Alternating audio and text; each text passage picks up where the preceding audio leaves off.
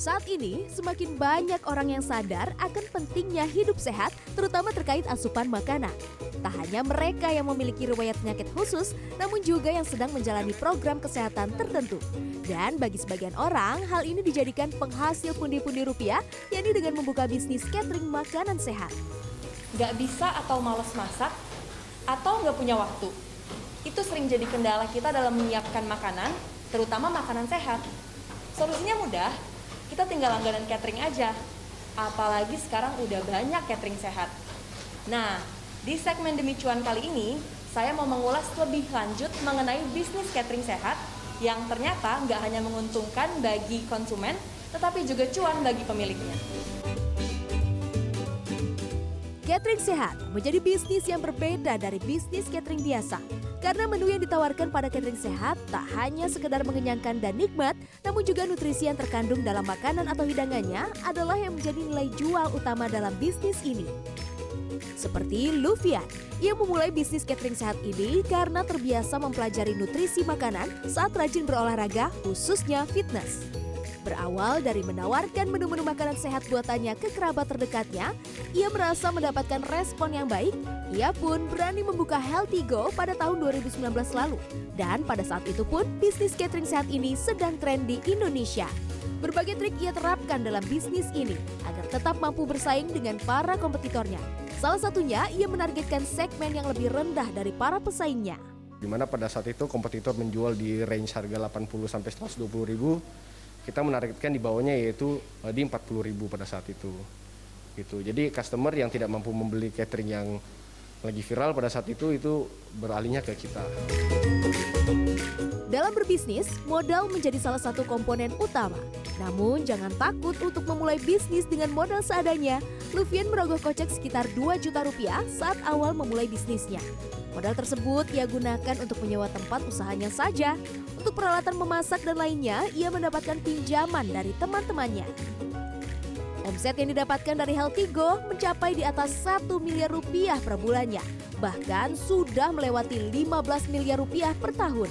Ia menjelaskan faktor penting dalam menjalankan usaha adalah konsisten dan pastikan produk yang ditawarkan memiliki kualitas terbaik. Nah, jadi harus perhatikan uh, produk dan terus konsistensi jalani dan terus juga mau selalu bertumbuh dan menerima masukan gitu. Bisnis tentu tak selalu mulus, ada jatuh dan bangunnya. Untuk itu diperlukan kemampuan beradaptasi dan inovasi. Seperti saat masa pandemi COVID-19 lalu, Lufian harus memutar otak untuk dapat menyiasati masa sulit itu. Berbagai inovasi ia buat dalam bisnis catering makanan sehatnya. Salah satunya adalah membuat makanan yang terinspirasi dari makanan khas Indonesia, yaitu nasi padang namun tanpa santan. Dan ia juga menjual dalam bentuk retail atau eceran. Dengan inovasi ini, produk usahanya dapat menjangkau pasar yang lebih luas.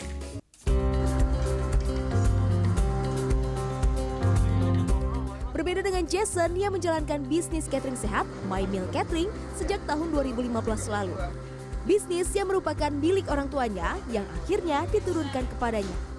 Bisnis yang dimulai karena keluarganya memahami betapa sulitnya memasak bagi seseorang yang memiliki riwayat penyakit yang membutuhkan asupan makanan khusus. Jadi kita nggak cuma ngelihat uh, maksudnya potensi bisnisnya aja, tapi memang kita trying to solve the problem in the society gitu. Jadi itu mungkin yang pertama. Kemudian yang kedua sebenarnya memang pola makan sehat itu itu seharusnya by default itu seperti itu. Dengan fenomena sekarang mungkin makanan banyak yang uh, kurang sehat atau misalkan masyarakat kurang teredukasi bagaimana cara mengatur pola makan sehat. Justru itu yang harusnya dibenarkan. Jadi Dilihat dari segmen pasar, menjalankan bisnis catering biasa terlihat lebih mudah. Namun ternyata bisnis catering sehat cukup menjanjikan karena memiliki konsumennya tersendiri. Sebenarnya enggak ya. Untuk mencari uh, segmennya sih enggak, karena memang kita makanan sehatnya juga fokusnya ke yang berkebutuhan medis. Jadi itu sudah clear. Orang yang memiliki kebutuhan medis tertentu, masalah berat badan, atau yang ingin mulai hidup sehat, inilah yang menjadi target konsumen bisnis catering sehat. Dari usaha ini, omset My Catering saat ini sudah mencapai 600 juta rupiah per bulan untuk masing-masing cabang. Menurut Jason, inovasi diperlukan dalam berbisnis, baik untuk menghadapi masa krisis ataupun untuk mempertahankan bisnis dalam jangka panjang. Salah satu inovasi yang ia buat adalah membuat makanan sehat siap santap yang diproses dengan teknologi tinggi, kemudian dikemas hingga dapat disimpan dalam suhu ruang atau satu tahun lamanya. Inovasi-inovasi inilah yang menjadikan salah satu alasan bagi para pelanggan atau konsumen memilih dan berlangganan catering makanan sehat sebagai makanan utama mereka. Salah satunya adalah Endang Tatiana. Oke, jadi saya uh, di usia sekarang ini punya concern kesehatan karena uh, kolesterol saya itu sudah bertahun-tahun tinggi, nggak pernah turun ya.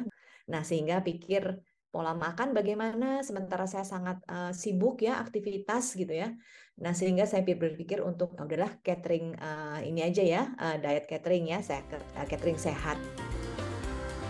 Bagaimana? Anda tertarik untuk mulai berbisnis catering makanan sehat?